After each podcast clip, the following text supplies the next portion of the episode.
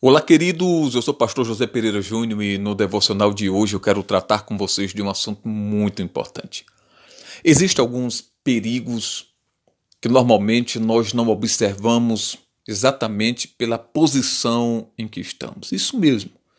Se nós não tivermos cuidado, o momento em que estamos passando acaba fazendo com que passemos despercebidos por algumas ameaças. Por exemplo, a maioria das vezes nós observamos apenas os inimigos externos e nós deixamos passar despercebidos os inimigos internos, sendo que a maioria dos inimigos que nós enfrentamos são inimigos internos e não externos. Por exemplo, medo.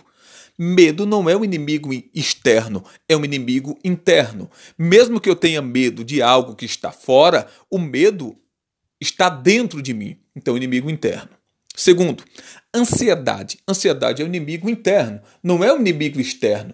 Mesmo que eu esteja ansioso por algo que está fora, o problema em si está dentro, é um inimigo interno.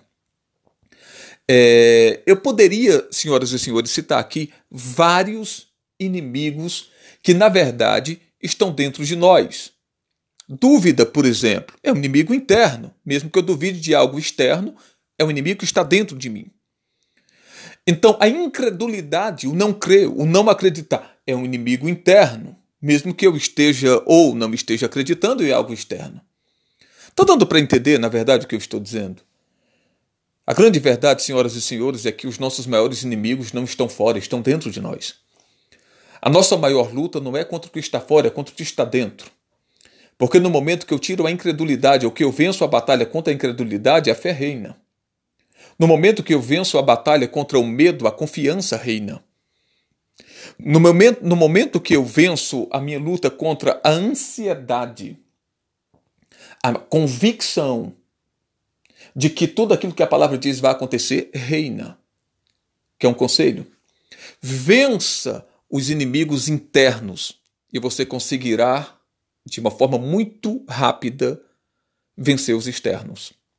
Vença os inimigos que estão dentro e você conseguirá usufruir das bênçãos que estão fora. Creia nisso. Usufrua das bênçãos de Deus, mas para isso vença os inimigos que estão dentro. Todos nós, se pararmos para analisar, temos esses inimigos que eu citei e tantos outros até. E a nossa atenção precisa estar voltada para isso, porque às vezes nós estamos lutando apenas com o que está fora, mas as nossas derrotas estão acontecendo dentro de nós. Então vença as suas batalhas internas e as batalhas externas serão vencidas de tabela. Está dando para compreender? Faça isso, creia nisso, analise, pense sobre e viva, pois afinal de contas, senhoras e senhores, foi para isso que você nasceu, foi para isso que nós nascemos.